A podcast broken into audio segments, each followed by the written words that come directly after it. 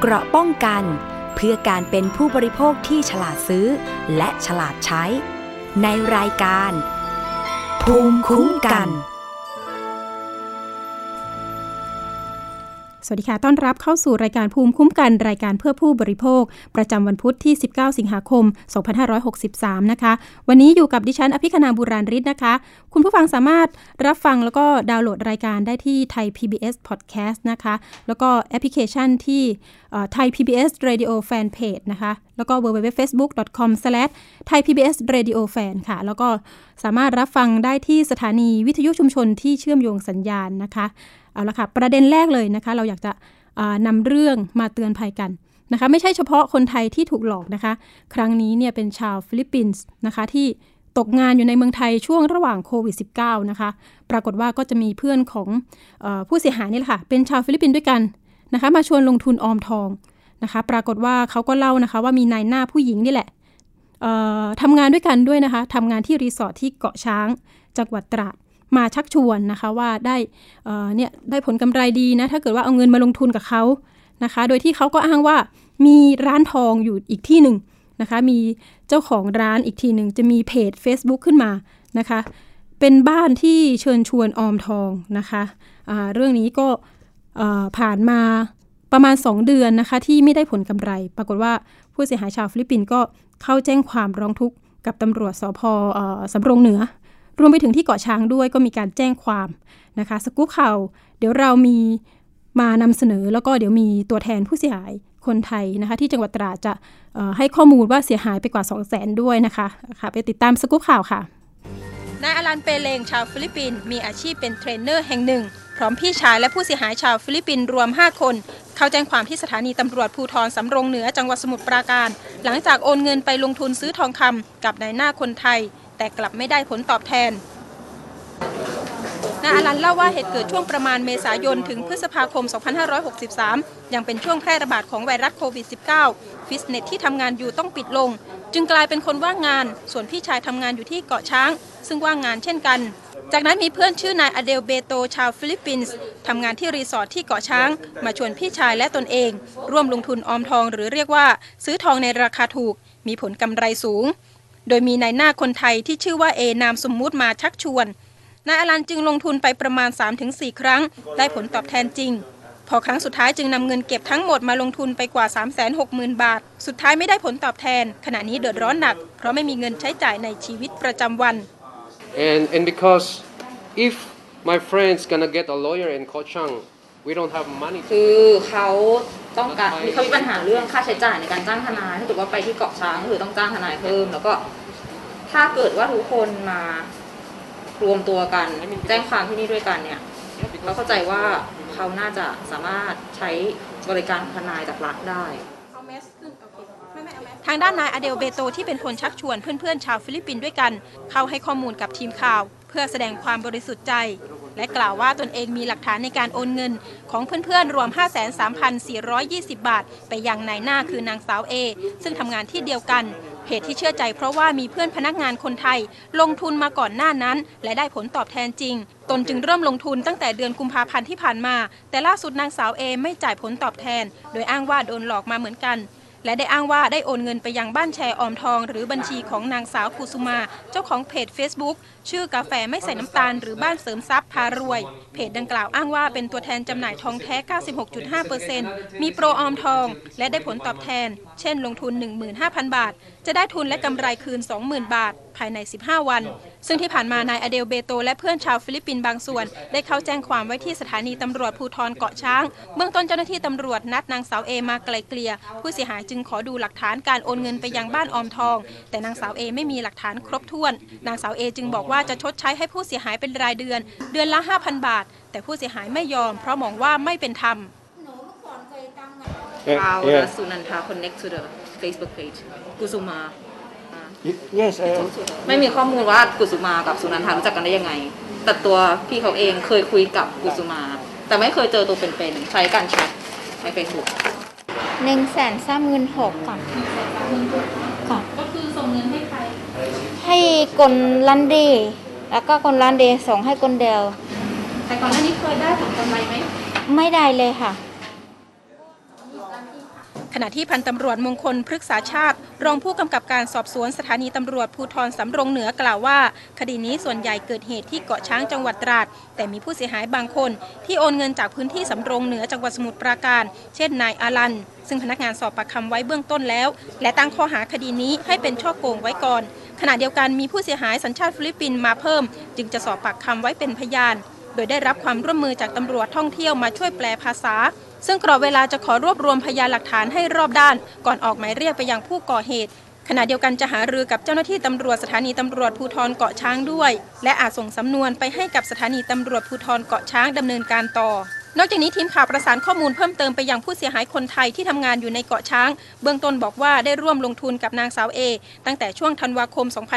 2562 และจะได้ทองช่วงเดือนมกราคมปี 63 จากนั้นเห็นว่าได้จริงจึงมีเพื่อนร่วมงานมาร่วมลงทุนเป็นจำนวนมาก ผลกำไรเช่น ลงทุน 12,000 บาท รอ 35 วัน จะได้ผลกำไร 22,000 บาท ต่อมาเมื่อเดือนมีนาคมมีการเปลี่ยนการจ่ายผลตอบแทน จากทองมาเป็นเงินสด แต่พอเข้าเดือนเมษายนถึงพฤษภาคม เริ่มไม่จ่ายผลตอบแทน และบอกว่าให้รอ 2 เดือนจะจ่ายให้ แต่สุดท้ายเงียบหาย จึงเริ่มมีผู้เสียหายเข้าแจ้งความดำเนินคดีอภิคณาบุราริศไทย PBS รายงานค่ะนั่นก็คือความเสียหายที่ชาวฟิลิปปินส์นะคะ ได้ไปแจ้งความไว้ แต่ทีนี้คนไทยเนี่ยก็คือยังยังรอดูท่าทีของ ผู้ที่ชักชวนคนนี้ก่อนนะคะ บางคนก็บอกว่าเป็นเพื่อนร่วมงานกันด้วยนะคะ ก็ไม่กล้าที่จะทำอะไรแบบรุนแรง แต่ก็ดูท่าทีมาหลายเดือนแล้วนะคะ ก็ยังไม่จ่ายเงินคืน ทีนี้เขาก็ไม่ได้เชื่อมโยงไปถึงว่าส่งเงินให้ใครยังไง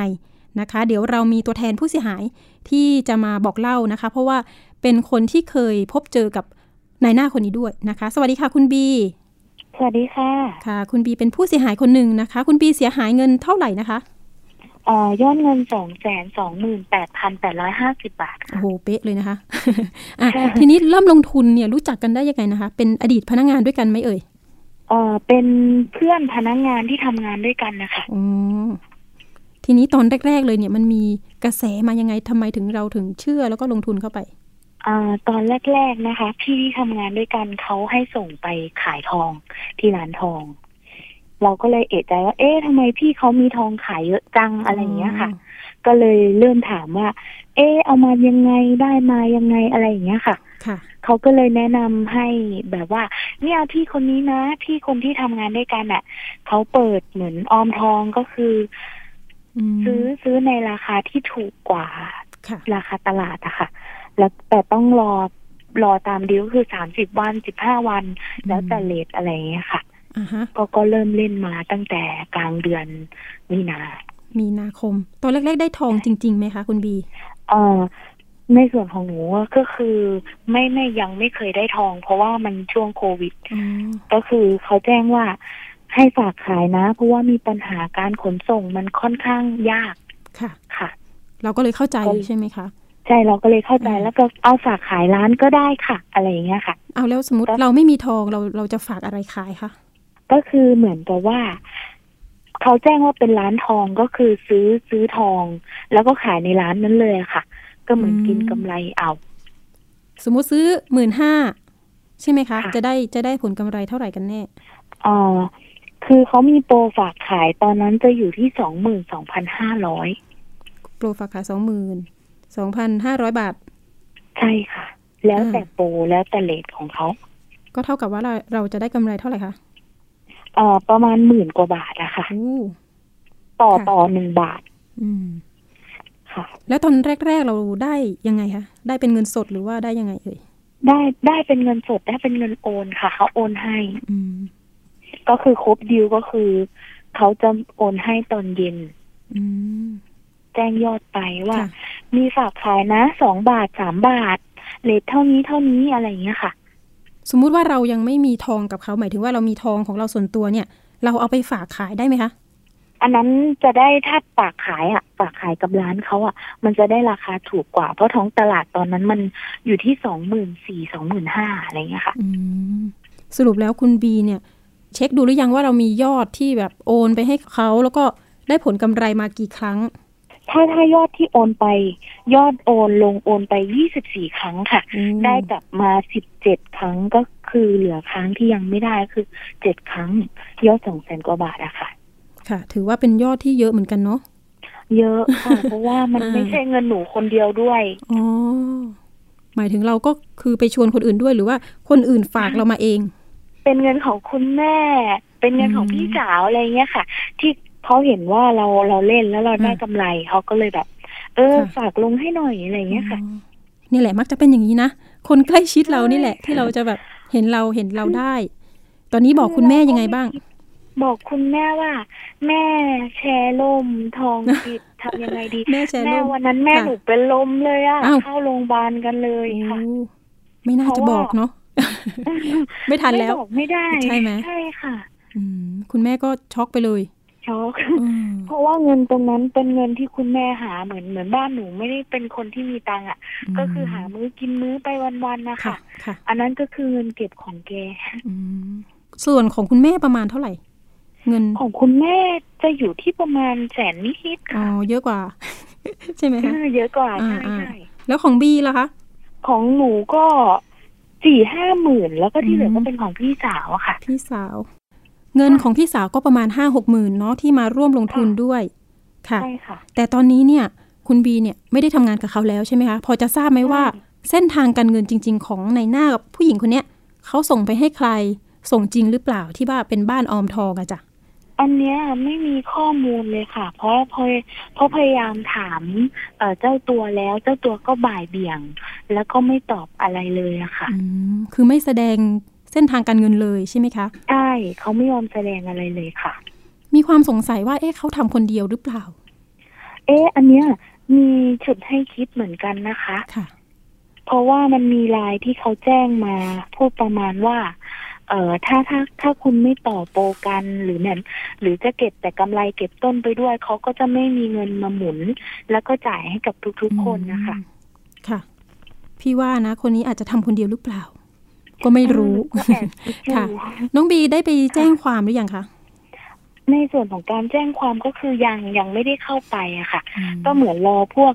พี่ๆที่อยู่ในกลุ่มด้วยกันว่าอืมจะเอายังไงอะไรประมาณเนี้ยค่ะ คือตอนนี้ก็มีการเขาเรียกว่าเห็น ผู้หญิงคนนี้ไปทำงานอยู่เช่นเดิม ใช่ไหมคะ ใช่ใช่ค่ะอืมเห็นบอกแล้วเขาเพื่อนไม่คุยกันเลยค่ะ ใช่ เราแอบน้อยใจนิดนึงว่าเขามีเงินส่งรถ เหมือนอืมมีข่าวว่าเขาซื้อรถมอไซค์คันใหม่ แต่ในทางกลับกันคนที่โดนเหมือนเรา เงินที่จะจ่ายค่ารถค่ะค่ากินอยู่มันก็ลำบากอะเนาะค่ะอ่ามีรุ่นพี่ของน้องเนี่ยสี่แสนนะเสียหาย ใช่ แล้วก็อืมพี่ที่ทำงานอยู่ข้างๆกันนะเจ็ดแสนห้าค่ะฮะเยอะกว่าใช่ตายละใช่เกือบค่ะแสน อ่า เกือบล้านไม่ใช่เกือบแสนเนาะอืมอืมอืม เขาก็ช็อกเหมือนกันเพราะค่ะเป็นเงินทางญาติเขาด้วยจ้ะตอนนี้มีการคุยในกลุ่มผู้เสียหายคนไทยบ้างไหมว่าเอ่อจะรวมตัวกันไปแจ้งความที่เกาะช้างไหมยังไงบ้างเอ่อมีค่ะ แต่ว่ารอพี่อีกคนนึงตอนนี้เขาลาพักกลับบ้านอืมก็รอเขามาก็น่าจะเข้าไปแจ้งความกันนะคะอืมยังไงแจ้งประสานมาที่ผู้สื่อข่าวด้วยเนาะเผื่อจะตามไปถ่ายทำแต่บางคนบอกว่า ไม่ต้องไปค่ะหนูไม่อยากให้เห็นหน้านะคะบางทีเราเบลอให้ได้ เราเบลอภาพให้ได้โอเคค่ะแต่ทีนี้เราจะตามต่อประเด็นนี้ว่าตกลงแล้วเนี่ยมันมีใครอยู่เบื้องหลังไหม หรือว่าในหน้าคนเนี้ยทำเองคนเดียวหรือเปล่าใช่ใช่ อันนี้คือสิ่งที่อยากรู้ที่สุด ค่ะ ค่ะ อืม แล้วเขาก็ไม่ไม่พูดกับใครเลยใช่ไหมตอนนี้เขาไม่พูดแล้วก็แบบถามเขาก็ไม่ตอบบ่ายเบี่ยงอืมตอนนี้หัวหน้างานพอจะทราบไหมคะ ประเด็นปัญหานี้เอ่อ หัวหน้าทราบเพราะว่าตอนแรกมีผู้ใหญ่เป็นผู้จัดการเรียกคุยอืมเรียกแล้วก็มีเจ้าหน้าที่ตำรวจมาบันทึกข้อตกลงอ๋อค่ะ ค่ะ แสดงว่าบันทึกบ้างแล้ว บันทึกข้อตกลงผ่านตำรวบัจนทึกข้อตกลงผ่านตำรวจแต่ยังค่ะไม่ได้แจ้งความอ๋อโอเค ตอนนี้เนี่ยทั้ง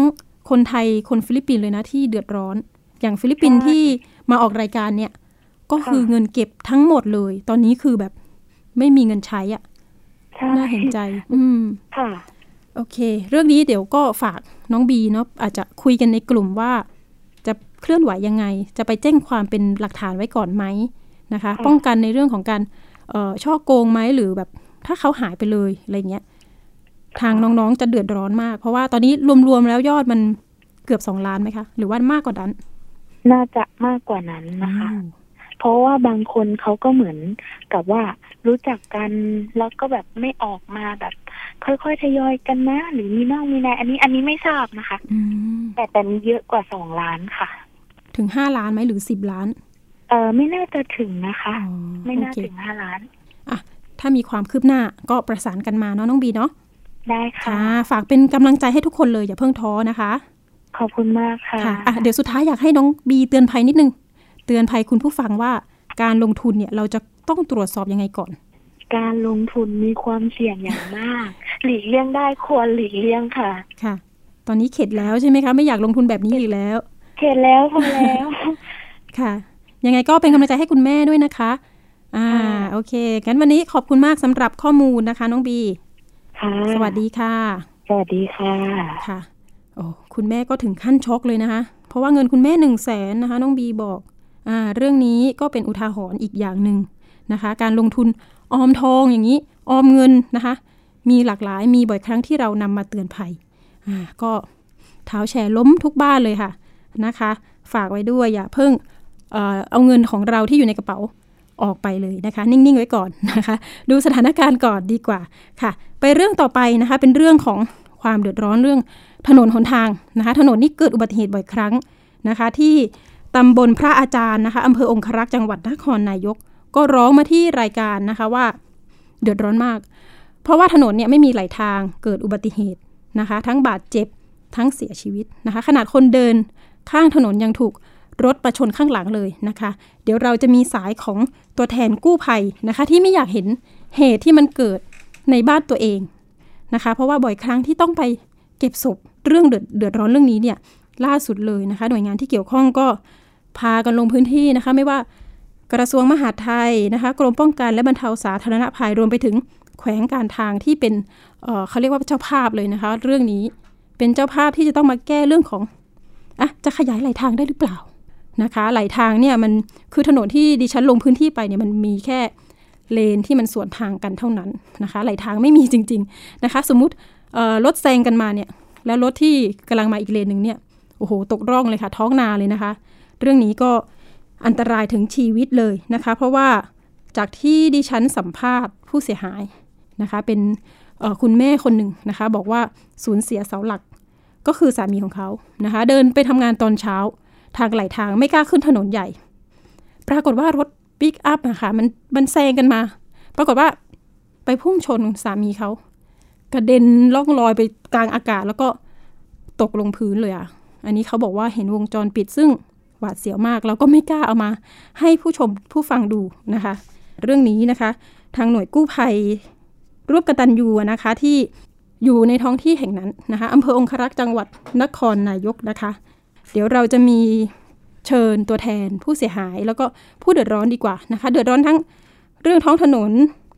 เรื่องเออเขาเรียกว่าน้ำประปาด้วย ไม่มีประปาส่วนภูมิภาคใช้ ตอนนี้ใช้น้ำบาดาล ซึ่งบางวันก็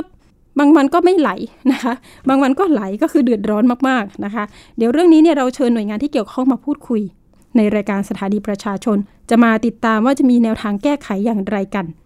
ค่ะเดี๋ยวเรามีสายของคุณสุชาติ กีรพันธ์นะคะ เป็นประธานชมรมมุสลิมอาสาพัฒนาสังคม และฝ่ายประชาสัมพันธ์ ร่วมกตันยูจังหวัดนครนายกนะคะ อยู่กับสายกับเรานะคะ สวัสดีค่ะ คุณสุชาติ ครับสวัสดีครับ คุณสุชาติเห็นว่าถนนที่นี่เกิดอุบัติเหตุบ่อยครั้งมาก ๆ เลยใช่ไหมคะ ชาวบ้านร้องเรียนยังไงบ้างค่ะ คือชาวบ้านร้องเรียนก็คือว่าเอ่อในตั้งแต่ต้นปีที่ผ่านมาครับ มีผู้เสียชีวิตจากถนนที่ไม่มีไหลทางครับผมอืมยอดอยู่ที่ประมาณเจ็ดศพครับ ตั้งแต่โอ้โหต้นปีที่ผ่านมาครับค่ะแล้วผู้บาดเจ็บเนี่ยเป็นจำนวนมากครับ บางคนก็ถึงกระทั่งพิการครับผม โอ้ค่ะ แต่ตัวเลขพิการนี่มีเยอะไหมคะตัวเลขพิการตอนนี้หนึ่งคนครับโอ้แต่ก็รุนแรงครับมากผมๆเลยเนาะแล้วก็ชาวบ้านครับก็รุนคแรงงครับ จะไม่อยากเห็นลูกหลานนะคะ แล้วก็ญาติพี่น้องเสียชีวิตบนถนนแห่งนี้ใช่ครับค่ะครับผมแล้วอีกอย่างหนึ่งคือเส้นทางสามสามหกเก้าเนี่ยเป็นเส้นทางที่สัญจรอ่าเป็นเป็นเส้นทางหลักทางลัดนะครับ จากอืมกรุงเทพครับ จากกรุงเทพที่จะไปการท่องเที่ยวนครนายก GPS ถ้าตั้ง GPS มาจะนำพาเข้าเส้นคลอง 16 หรือทางหลวงหมายเลข 3369 ครับ ค่ะ แล้วทีนี้การร้องเรียนเรื่องนี้เราเราเสียงไปถึงไหนแล้วคะเนี่ย ก็เรื่องนี้ก็เรียนไปที่หมวดการทางค่ะจังหวัดนครนายกครับผมท่านผอก็ทราบเรื่องแล้วอืมนะครับ แล้วรวมถึงคณะทำงานของกระทรวงมหาดไทย แล้วก็ปพจังหวัดนครนายกก็ทราบเรื่องเช่นเดียวกันครับค่ะ แต่ประเด็นเห็นว่ามีตั้งหลายประเด็นเลย เช่นเรื่องของครับถนนไม่มีหลายทางครับไฟทางแล้วก็ครับ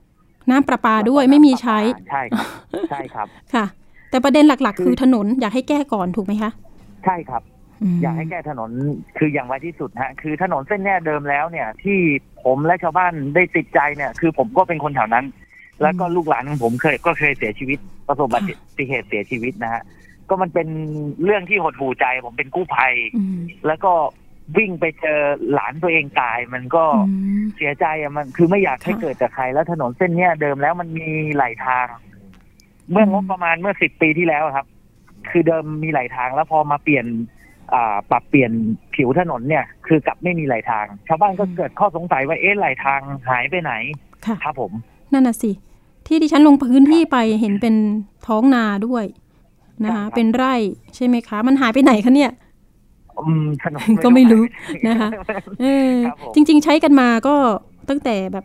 ดึกดำบรรพ์เลยใช่ไหมคะ ใช่ครับใช่ครับค่ะทีนี้ถ้าเกิดว่าจะมีการเวรคืนไหมคะเนี่ย เวียนคืนตอนนี้วันนั้นที่ทางหน่วยงานต่างๆที่มาเนี่ย ในเรื่องของการเวียนคืนเนี่ย ค่อนข้างที่จะทำได้ยากอืมครับค่ะผมค่ะในเรื่องของงบประมาณด้วยค่ะแล้วถ้าไปคุยกับชาวบ้านที่เขามีที่ติดอยู่ริมถนนเนี่ย ถ้าจะให้เขาอุทิศมันก็ค่อนข้างที่จะยากนะครับอืมแต่ทีนี้เขาก็น่าจะเห็นปัญหาเอ่อดิฉันเชื่อว่าชาวบ้านที่นั่นอาจจะพร้อมใจ อันนี้ก็ไม่แน่เนาะ เพราะว่าก็ครับอาจจะเห็นอุบัติเหตุบ่อยครั้งอาจจะช่วยกันนะคะใช่อุทิศครับเส้นครับเขาเรียกว่าที่ดินนะคะ เป็นครับผมสาธารณประโยชน์ ลูกหลานครับก็ได้ประโยชน์เนาะจริง ๆ ทางลัดทางนี้เนี่ยเอ่อคนนอกเส้นทางเนี่ยก็ใช้ใช่ไหมคะเป็นทางลัดไปลำลูกกาไปเอ่อรังสิตนครนายกใช่ใช่คไหมรับถูคะกต้องครับอืมถูกต้องครับ แล้วความเร็วก็คือค่ะ ความเร็วค่อนถ้าเป็นคนต่างพื้นที่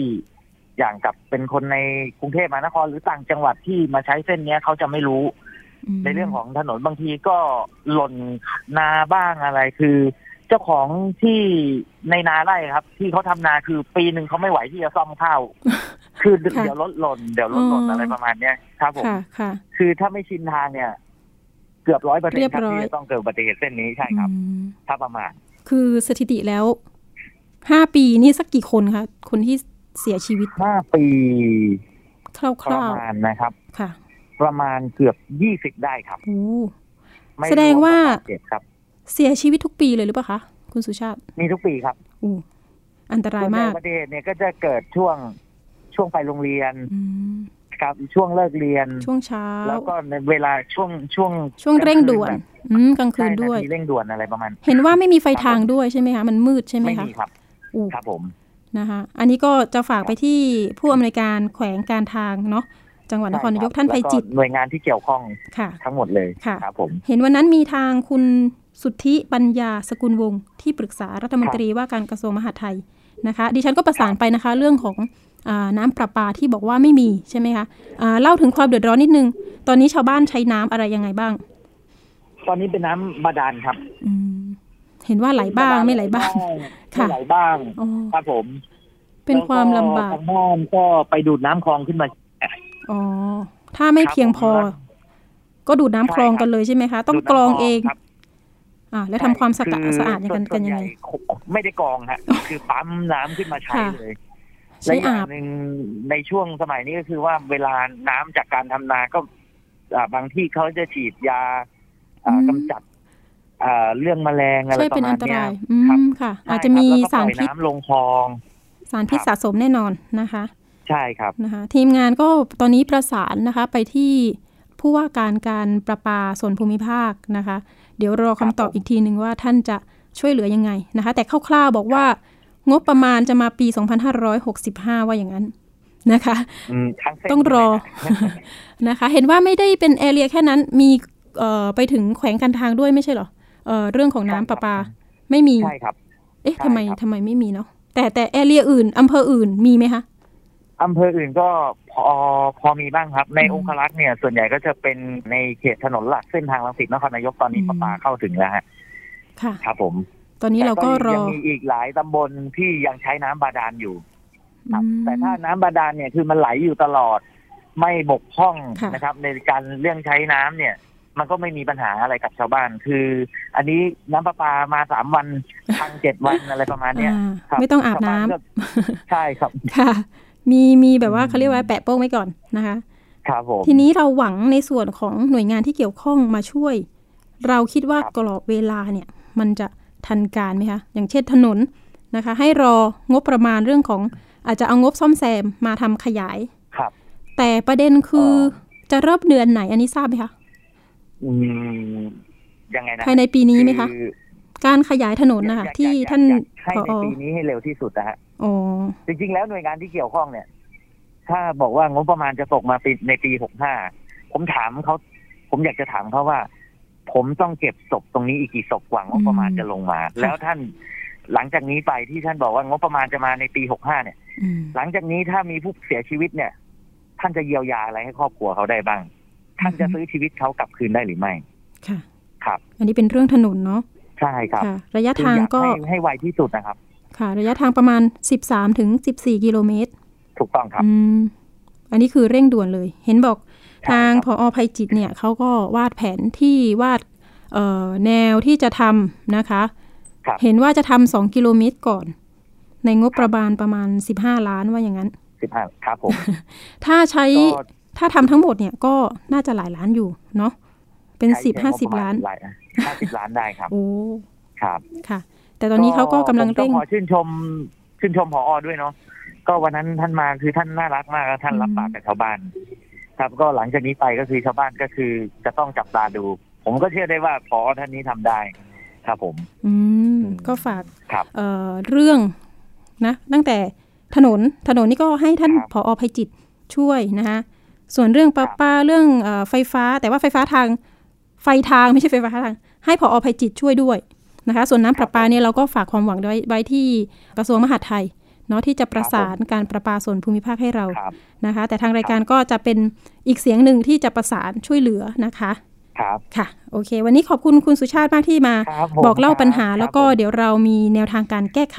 นะคะ เอาละค่ะ สวัสดีค่ะ คุณสุชาติครับสวัสดีครับ สวัสดีค่ะ อ่า นี่ก็เป็นปัญหา เเรื่องความเป็นอยู่นะคะน้ำประปาไฟทางนะคะอุบัติเหตุนะคะเกี่ยวกับถนนหนทาง อันนี้ก็วอนหน่วยงานรัฐนะคะไปช่วยเหลือกันหน่อย ไปเรื่องที่ 3 กันต่อเป็นเรื่องของผลกระทบนะคะการยกเลิกเลื่อนตั๋วสายการบินนะคะ ทางมูลนิธิเพื่อผู้บริโภคก็เตรียมจัดเวทีแก้ไขปัญหาสายการบิน ไม่คืนเงินให้ผู้บริโภคนะคะ โดยเชิญหน่วยงานที่เกี่ยวข้อง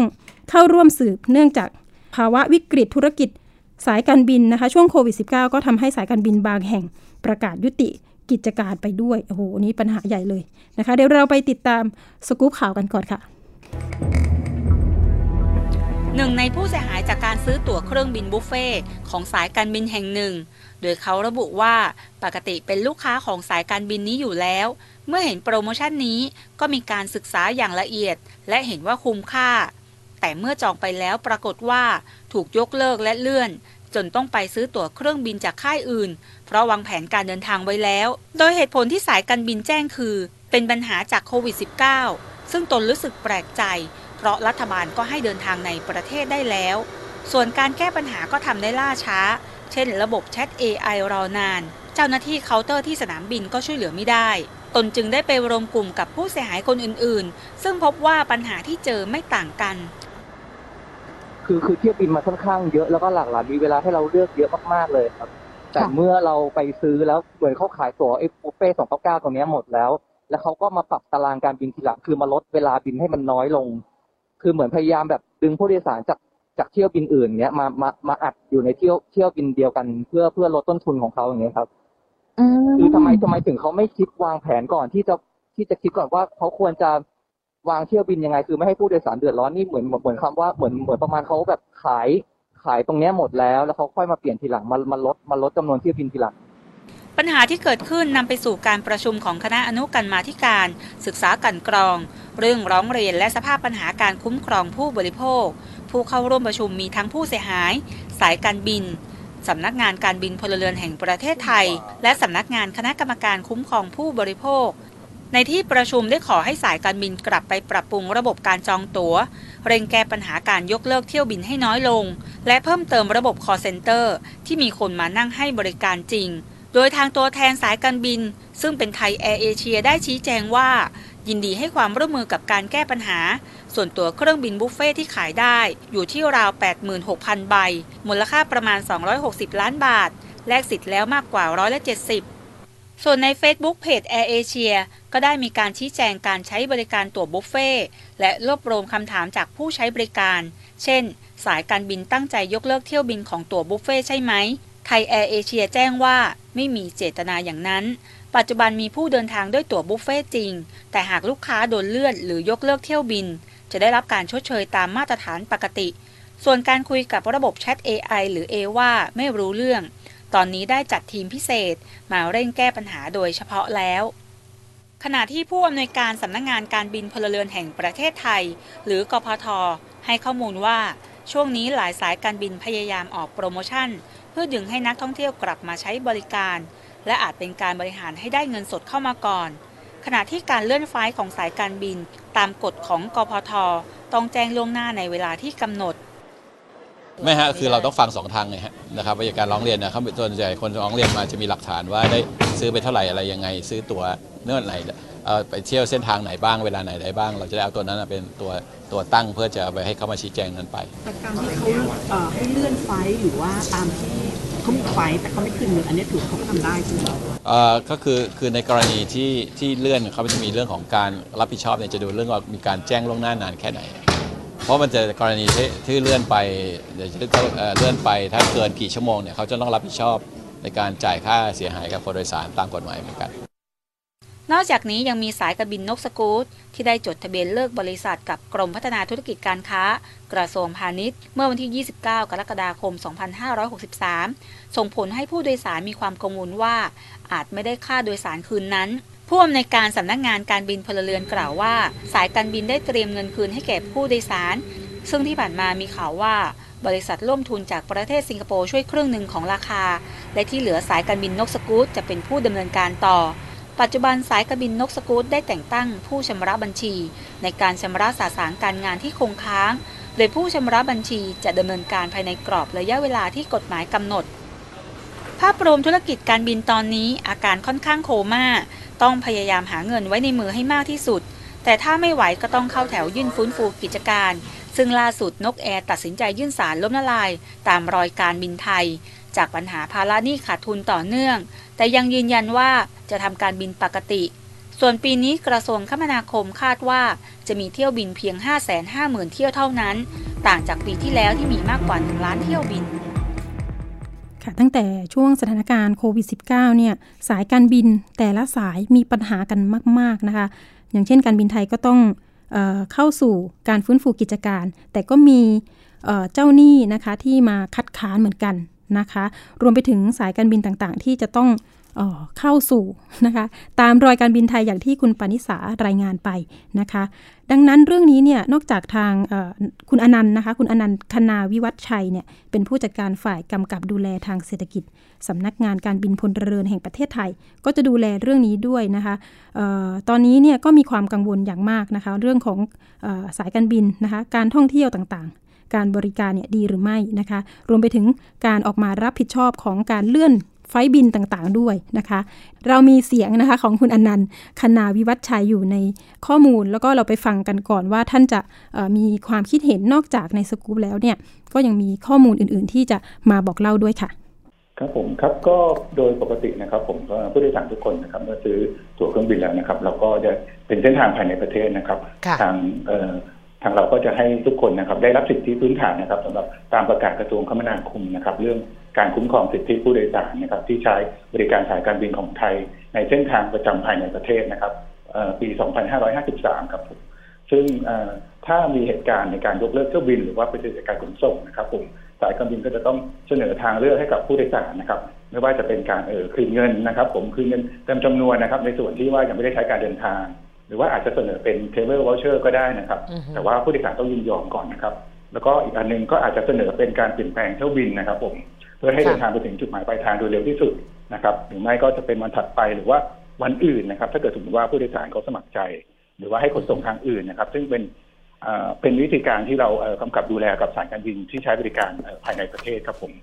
คือวิธีการที่คุณอนันต์ว่ามาดิฉันว่าผู้บริโภคหรือประชาชนก็คงจะเห็นด้วย แต่ในแนวทางปฏิบัติเนี่ยเขาบอกว่า มันค่อนข้างจะยาก เพราะจะติดต่อกับสนามบิน เอาขอไปติดต่อกับสายการบิน ก็มีแต่เจ้าหน้าที่เจ้าหน้าที่ AI รับสายนะฮะแล้วก็จะเจรจาตกลงกันก็ยากเหลือเกิน ตรงนี้เนี่ยนะฮะวิธีกำกำกับดูแลเพื่อให้เป็นไปตามที่ท่านอนันต์ว่านะฮะมีรูปแบบยังไงชัดเจนไหมคะท่าน ครับผมครับอตอนนี้เราก็ได้ออกหนังสือครับผมออกหนังสือกำชับไปให้สายการบินต่างๆนะครับ ก็คือจะต้องปฏิบัติตาม ตามประกาศกระทรวงคมนาคมโดยเคร่งครัดนะครับผมแล้วก็ได้กำชับกับสายการบินที่มีระบบการติดต่อที่บอกว่าใช้คนจำนวนน้อยอยู่นะครับ ผมก็ให้เพิ่มจำนวนคนเข้าไปเพื่อจะรองรับในการที่ผู้โดยสารเนี่ยครับโทรเข้าไปติดต่อนะครับนี่ก็ได้รับทราบนะครับ ว่าช่วงนี้นะครับสายการบินเริ่มมีการกลับเข้ามาบินในภายในประเทศได้นะครับ ในการคืนเงินหรือการดูแลผู้โดยสารเนี่ยครับ ช่วงนี้เขาก็สามารถที่จะดูแลได้มากขึ้นนะครับ เพราะว่ามีเที่ยวบินเริ่มทำการบินแล้วนะครับ ผม แล้วก็ในการส่วนของการยกเลิกเที่ยวบินนะครับ ก็จะพยายามบอกให้สายการบินนะครับพยายามยกเลิกให้น้อยที่สุดนะครับ เพื่อจะให้กระทบกับการเดินทางของของผู้โดยสารให้น้อยที่สุดนะครับ ผมครับผมเราก็พยายามดูแลนะครับ ผมเมื่อให้เขาพยายามยกเลิกเที่ยวบินให้น้อยที่สุด แต่เนื่องจากว่าด้วยเหตุที่ว่ามามีโควิดบางส่วนนะครับเขาก็เลยอ้างได้ว่าเออจำนวนผู้โดยสารเขาอาจจะยังมีน้อยอยู่นะครับ ผมดังนั้นเนี่ยตรงเนี้ยกบพก็พยายามจะ ดูแลแก้ไขนะครับ เพื่อจะให้สายการบินเนี่ยครับทำการบินตามที่ได้ขอไว้นะครับ ให้มากที่สุดนะครับ ผม ในการยกเลิกเครื่องบินเนี่ยก็ต้องจำเป็นจริง ๆ นะครับ ผมแล้วก็จะพยายามที่จะดูแลให้เขาทำตามประกาศ โดยเคร่งครัดเลยนะครับ ผมแล้วก็เราได้กำชับจริงๆ เราได้กำชับสายการบินต่าง ๆ แล้วนะครับ เพื่อจะให้ดำเนินการให้เป็นไปตามประกาศโดยเคร่งครัดนะครับ เพราะเป็นสิทธิพื้นพื้นฐานของประชาชนอยู่แล้วนะครับ ของผู้บริโภคทุกคนนะครับค่ะแล้วกรณีถ้าเกิดสายการบินไม่ได้ปฏิบัติตามที่ที่ทางสถาบันการบิน ได้แจ้งไปท่านจะทํำยังไงคะครับผมเราก็จะเก็บเป็นเลคคอร์ดไว้นะครับ ผมในการที่จะเขาจะมาขออนุญาตอะไรเพิ่มเติม หรือว่าจะมาขอต่ออายุใบอนุญาตนะครับ ก็จะมีการเอามาพิจารณาเพิ่มเติมด้วยนะครับ ในในในช่วงช่วงจังหวะหนึ่งนะครับผมแล้วมีมาตรการอื่นอีกไหมครับเพราะว่าถ้าเกิดตอนนี้ก็บอกยังไม่มีไปขออนุญาตเพิ่มเติมหรอกค่ะสมมุตินะหรือเขาบอกว่าดีไม่ดีอาจจะไม่ขอด้วย อะไรอย่างนี้ทำไงครับท่านเออเราก็มีมาตรการเชิงอื่นนะครับ ผมก็อาจจะมีการ ลงโทษในตามตามกฎหมายที่เรามีอยู่นะครับ ผมก็เราก็พยายามที่จะกำกับดูแลให้เป็นไปตามกฎหมายที่เรามีอยู่ทุกส่วนเลยนะครับผมค่ะนี่ก็เป็นข้อมูลนะคะ แล้วก็รวมไปถึงผู้เสียหายหลาย ๆ คนเนี่ยก็อาจจะต้องมีการสื่อสารติดต่อกันไปที่สายการบินของตัวเองนะคะ ก็ตอนนี้เนี่ยเริ่มมีความคืบหน้านะคะ รวมไปถึงแจ้งข้อมูลไปได้ที่มูลนิธิเพื่อผู้บริโภคด้วยนะคะ ก็ให้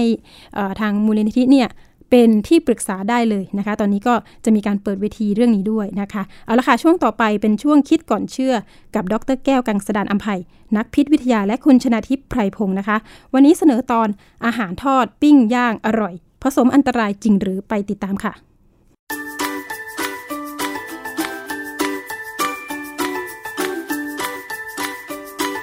ช่วงคิดก่อนเชื่อ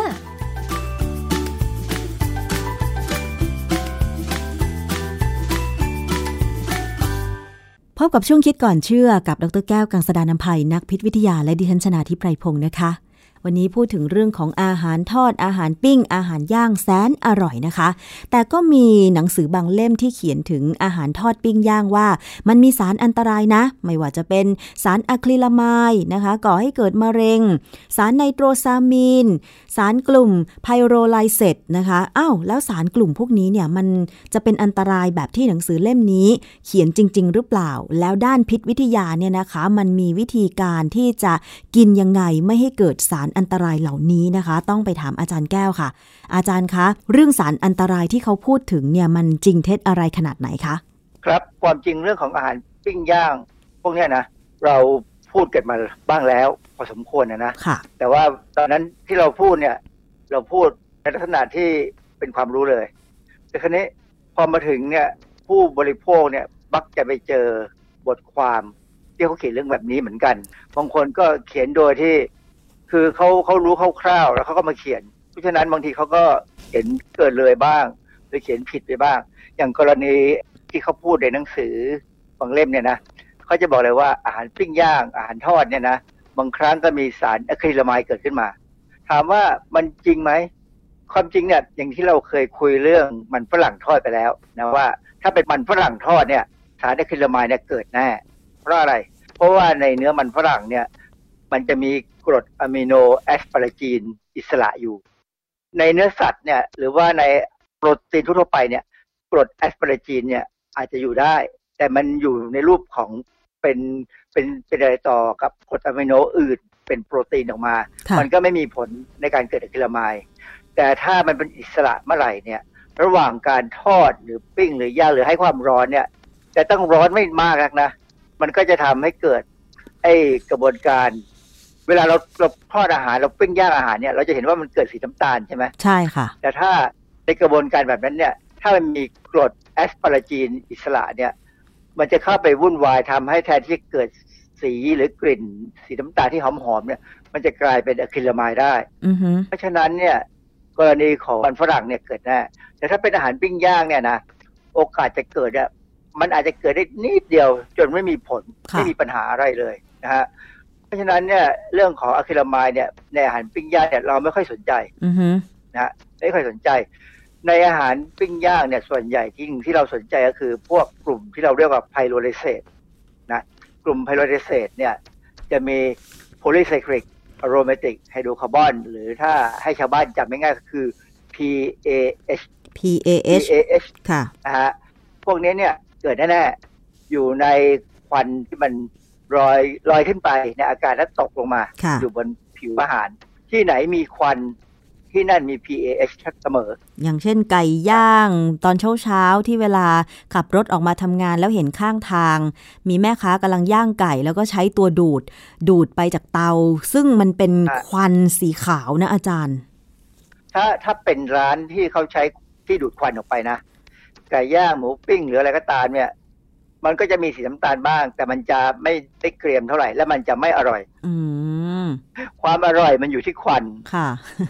นะฮะเพราะฉะนั้นถ้าไปเขาดูดเขาก็ดูดไปให้คนอื่นดมอะนะใช่ไม่เห็นนั่นเลยนะแต่ว่าอาหารร้านนั้นจะไม่อร่อย คือคือมันมันเป็นเรื่องที่ ต้องเลือกอะนะว่าเราจะกินอร่อยแล้วเสี่ยงหรือเปล่า หรือถ้ากินแบบไม่ค่อยอร่อยและเสี่ยงน้อย ค่ะ ก็ดีไปนะอันอันนั้นก็ก็ต้องแต่ใครจะเลือกค่ะ อย่างที่ผมเคยเล่าให้ฟังอะว่า ถ้าเรากินอร่อยเนี่ย มันจะมีความเสี่ยง ก็ขอให้กินส้มตำให้กินผักให้กินอะไรให้เยอะหน่อย โดยเฉพาะผักที่มีสีเช่นเอามะเขือเทศก็ได้ หรือเอากระหล่ำปลีหรือพวกผักกาดหอมอะไรอย่างเงี้ยนะก็กินเข้าไปหรือสลัดอย่างเงี้ยนะค่ะก็จะช่วยนะฮะคืออันนี้ต้องต้องต้องเลี่ยงแต่คราวนี้ในร้านที่เขาดูดควันออกไปเนี่ย เรารู้ว่า PAH จะน้อยแล้ว แต่สารอีกตัวหนึ่งคือ heterocyclic amine หรือ HCA เนี่ย ตัวนี้มันเกิดในเนื้อไก่ ในเนื้อหมูค่ะที่ทอดเลย มันเกิดเนื่องจากมีพวกกรดอะมิโนแอซิดที่โดนความร้อน แล้วมันเปลี่ยนสภาพเองด้วยความร้อนที่เกิดที่เราใช้นี่แหละนะฮะอันนี้ถามว่าอันตรายไหมปริมาณมากๆก็อันตรายนะอือฮึกินบ่อยๆก็อันตราย เพราะฉะนั้นอย่างที่บอกแล้วว่า ถ้ากินไม่มากเกินไปแล้วร่างกายจะต้องกำจัดมันเนี่ย เราก็ต้องมีอวัยวะภายในที่แข็งแรง แล้วก็การกระตุ้นให้ตับทำงานดีเนี่ยก็คือต้องกินผักให้เยอะหน่อยค่ะ อาจารย์ถามเป็นความรู้นิดนึงค่ะ คือถ้าอาหารปิ้ง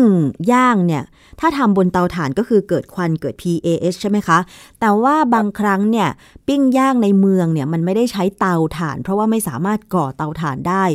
เอาเนื้อเอาหมูอะไรอย่างเงี้ยนะคะ มา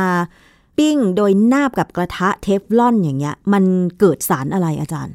เป็นงั้นจะเกิดเฮตโรไซคลิกเอมีนแน่ๆนะฮะเพราะว่ามันความร้อนมันค่ะมันทำให้กรดอะมิโนแอซิดที่มีอยู่ในเนื้อสัตว์เนี่ยเปลี่ยนสภาพค่ะแต่ถ้ามันไม่มีควัน PAH ก็ไม่เกิดอ๋อจะปลอดภัยกว่าไหมอาจารย์ จะปลอดจะปลอดภัยกว่า แต่ว่าอย่างที่บอกอะมันไม่อร่อยเท่าที่มันไม่หอม มันไม่เหมือนกับคอหมูย่างเนี่ย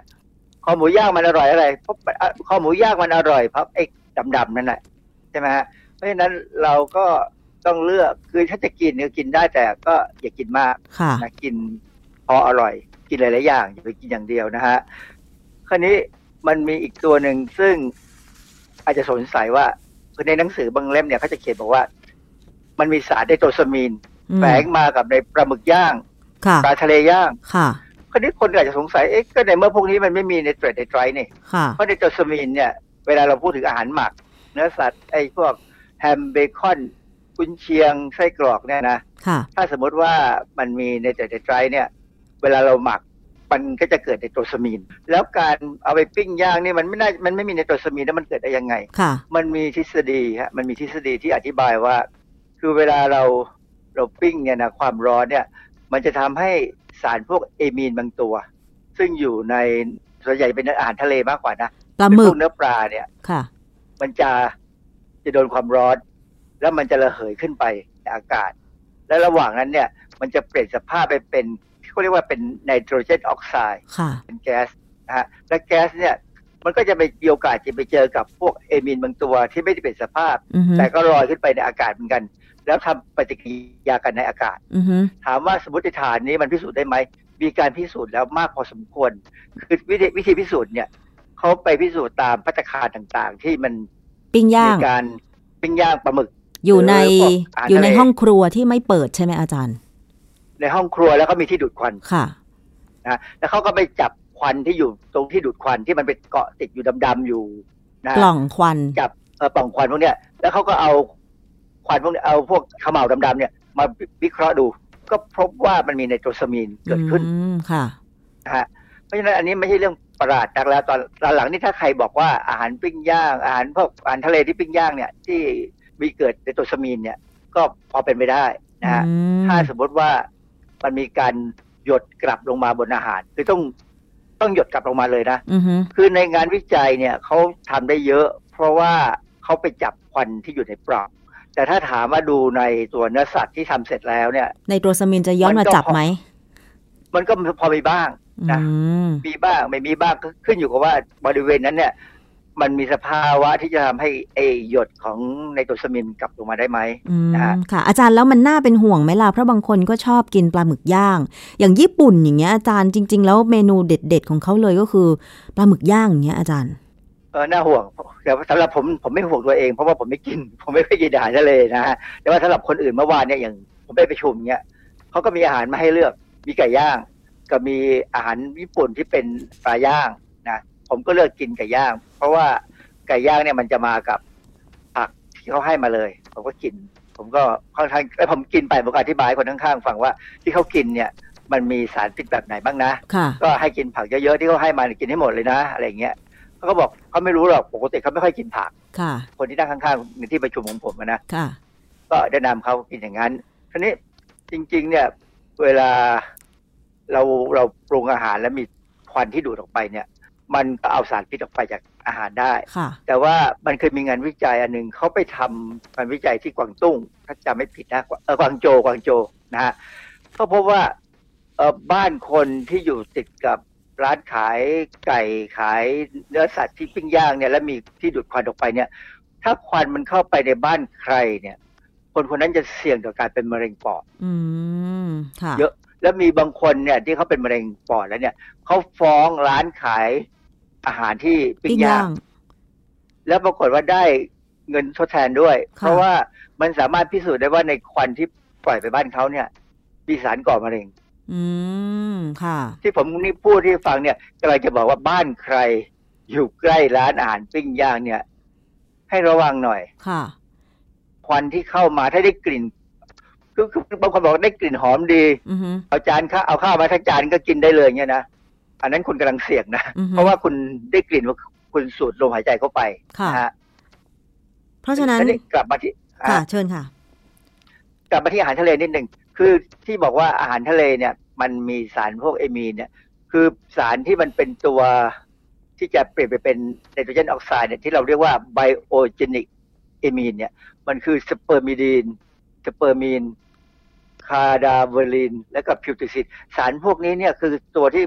พอมันเปลี่ยนสภาพ สมมติว่าเป็นปลาที่หรืออาหารทะเลที่เราซื้อมาแล้วยังไม่ทำอะไรนะค่ะแต่มีแบคทีเรียมันเปลี่ยนสภาพให้เนี่ย มันจะคือกลิ่นคาวของอาหารทะเลนั่นแหละ คาวแล้วแบบเหม็นตุตุๆนะอาจารย์ใช่ไหมคะ เออจริง ๆ เนี่ย ผมเคยอ่านหนังสือเจอนะเขาบอกว่า ถ้าเป็นอาหารทะเลที่จับขึ้นมาจากทะเลใหม่ๆเนี่ย จะไม่มีกลิ่นคระไม่ไม่มีกลิ่นคาวอือฮึคือถ้าใหม่สดเนี่ยจะไม่มีกลิ่นคาวเลยค่ะแต่ว่าถ้าเป็นอาหารทะเลที่จับแล้วรอมาถึงทะเลเออเขาเรียกอะไรสะพานปลาตลาดค่ะหรือเออหรือตลาดเนี่ย มันจะเริ่มมีการเปลี่ยนสภาพเนื่องจากแบคทีเรียอ๋อทำให้ พวกเอมีนพวกเนี้ยเปลี่ยนสภาพไปเป็นสารที่มีกลิ่นนะฮะเพราะฉะนั้นพัตคารใหญ่ ๆ ในกรุงเทพเนี่ยเขาจะเอาเรือออกไปซื้ออาหารทะเล ในเรือประมงที่อยู่ในน้ำเลยอยู่ในในทะเลเนี่ยเลยทำไมอาจารย์แล้วเขาก็จะก็ได้ของใหม่ไงใหม่เอี่ยมเลยแล้วก็เขาก็จะใส่ตู้เย็นแช่แข็งมาเลย มันก็จะยังไม่มีการเปลี่ยนกลิ่นสภาพ เพราะนั้นอาหารทะเลในพัตคารแพงๆในกรุงเทพเนี่ย จะ รสชาติดีและกลิ่นไม่คาวมากนัก ค่ะ อาจารย์แล้วอย่างประเทศหนาวๆเวลาจับสัตว์ทะเลขึ้นมา เอามากับเรือประมง แต่ว่าประเทศหนาวนี่เขาจำเป็นจะต้องใช้น้ำแข็งแช่อาหารทะเลขึ้นฝั่งไหมอาจารย์เขาก็แช่เหมือนกันนะถ้าถ้าที่ผมเคยสังเกตสารคดีที่เขาไปจับนะแต่ว่าของเขาดีตรงที่ว่าพอเข้ามาถึง สะพานปลาเนี่ย มันยังเย็นอยู่มันเย็นมากใช่ไหมมันก็มันก็เข้าไปในโรงไอโรงงานที่เขาจะแปรรูปเลย และระหว่างการแปรรูปเนี่ยเขาคุมอุณหภูมิทั้งหมด อืมค่ะเขาเรียกเขาเรียกเออฝรั่งเขาใช้คำว่าโคเชน คือโซ่ความเย็นเนี่ยของเขาอะไรเขาเนี่ยนะมันจะเย็นตลอดเพราะฉะนั้นอาหารเขาจะไม่ค่อยคาวอย่างอย่างปลาแซลมอนมั้งที่มาจากต่างประเทศเนี่ยค่ะ ส่วนใหญ่ที่มากินเป็นซูชินะ จะไม่ค่อยคาวอ๋อถ้าอย่างนั้นนอร์เวย์ก็ได้เปรียบสิอาจารย์เขาได้เปรียบมาก เพราะของเขาเขาได้เปรียบมากเพราะของเขาเย็นแต่นี่ผมผมเคยไปดูตามเอซุปเปอร์มาร์เก็ตนะที่เขามีซูชิขายอะคือบางครั้งอะผมรู้สึกไม่ค่อยสบายใจที่ว่ายังไงคะเขาเขาวางไว้ในที่ที่มันไม่เย็นอะอ๋อหมายถึงซูชิที่หั่นเป็นชิ้นชิ้นเล็ก ๆ แล้วแล้วก็ใส่แพ็คไว้เหรอคะใช่ฮะคือก็ ทำเป็นอาหารแล้วครับบอกข้าวแล้วอะคือคือพันข้าวเรียบร้อยแล้วเนี่ยผมว่ามันไม่ค่อยเย็นนะโอ้ใช่ใช่ไม่รู้จะบอกเขาได้ยังไงว่า เก็บให้มันเย็นได้ไหมเขาก็อาจจะมีความรู้สึกว่าถ้าเย็นแล้วเดี๋ยวข้าวมันแข็งกินไม่ได้มั้งโอ้มันยังอาจจะแข็งคือไม่รู้สิผมเห็นแล้วผมก็ห่วงอะนะค่ะคือมันอาจจะมีการเสียได้ถ้ามันไม่เย็นพอ คืออุณหภูมิของตู้ของความเย็นเนี่ยควรจะไม่เกิน 8 องศา 8 องศา แต่ว่าถ้าเป็นตู้แช่อาหารที่เป็นข้าวปั้น หน้าปลาดิบอะไรอย่างเงี้ย มันไม่น่าจะถึง 8 องศานะมันน่าจะมากกว่านั้นอาจารย์ ผมก็กังวลอยู่ตรงนี้แหละ จริงๆ ผมอยากให้มันประมาณ 8 องศาแล้วก่อนจะกินค่อยเอามาเพิ่มอุณหภูมิเอาให้มันขึ้นมาอุณหภูมิห้องค่ะ อาจารย์คะสรุปแล้ว จากหนังสือต่างๆ ที่เขียนเกี่ยวกับความห่วงกังวลของอาหาร ปิ้งย่างว่าจะมีสารโน้นสารนี้เนี่ย เราจะวางใจได้ไหมความจริงเนี่ยหนังสือนี้เขาเขียนให้คนกังวลที่จะกินน้อยลง ผมก็เห็นด้วยนะ เพียงแต่ว่าสิ่งที่เขาพูดอย่างเช่น มีอะคริลามายเนี่ยมันไม่ถูกแน่แล้วเขาบอกว่าอะคริลามายเนี่ยทำให้เกิดมะเร็งปอดเต้านมกระเพาะอาหารไทรอยช่องปากปากมดลูกอะไรก็ตามเนี่ยนะมันเขียนแบบคนที่ไม่เข้าใจ คือมะเร็งเนี่ยเวลาเป็นเนี่ย ส่วนใหญ่สารก่อมะเร็งมันจะมีเป้าหมายเช่น aflatoxin เนี่ย จะเป็นที่ท่อน้ำดีในตับอะไรแบบนี้นะถ้าเป็นพวกสาร heterocyclic amine เนี่ย มันก็จะเป็นที่ตับด้วยแล้วก็ที่ลำไส้ใหญ่ คือส่วนใหญ่เนี่ยถ้าเป็นสารก่อมะเร็งเนี่ยมันมักจะมีเป้าหมาย เฉพาะมันจะไม่ไปทำก่อมะเร็งทั้งตัวสเปะสปะไม่ใช่ใช่ไหมคะมันก็มีที่สเปะสปะเหมือนกัน แต่พวกนี้จะเป็นสารก่อมะเร็งกลุ่มที่ มักจะไปกดภูมิต้านทาน อืมค่ะ พอกดภูมิต้านทานเนี่ย ทุกอวัยวะมีสิทธิ์เป็นมะเร็งได้ ค่ะ เพราะฉะนั้นเนี่ย คือข้อมูลที่เขาเขียนเนี่ย มันกึ่งผิดกึ่งถูก แล้วมันไปปรากฏตามหน้าหนังสือพิมพ์ออนไลน์ต่างๆเนี่ยผมก็อยากจะให้ผู้บริโภคได้เข้าใจแต่ว่าเขากินสารพิษอะไรเขาจะได้เตรียมตัวว่าเขาต้องทำยังไง เช่น คือง่ายๆจริงๆ การกินอาหารก็คือต้องกินผักให้เยอะหน่อยแค่นั้นเอง ค่ะ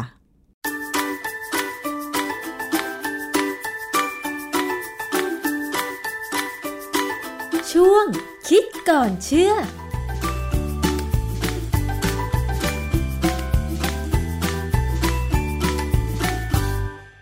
ค่ะวันนี้ก็มีเนื้อหาสาระหลากหลายนะคะ มาฝากคุณผู้ฟัง วันนี้หมดเวลาแล้วสำหรับอภิคณาบุราริศพบกันใหม่สัปดาห์หน้า สวัสดีค่ะ ติดตามรายการได้ที่ www.thaipbspodcast.com แอปพลิเคชัน Thai PBS Podcast หรือฟังผ่านแอปพลิเคชัน Podcast ของ iOS Google Podcast Android Podbean SoundCloud และ Spotify ติดตามความเคลื่อนไหวของรายการและแสดงความคิดเห็น โดยกดถูกใจที่ facebook.com/thaipbspodcast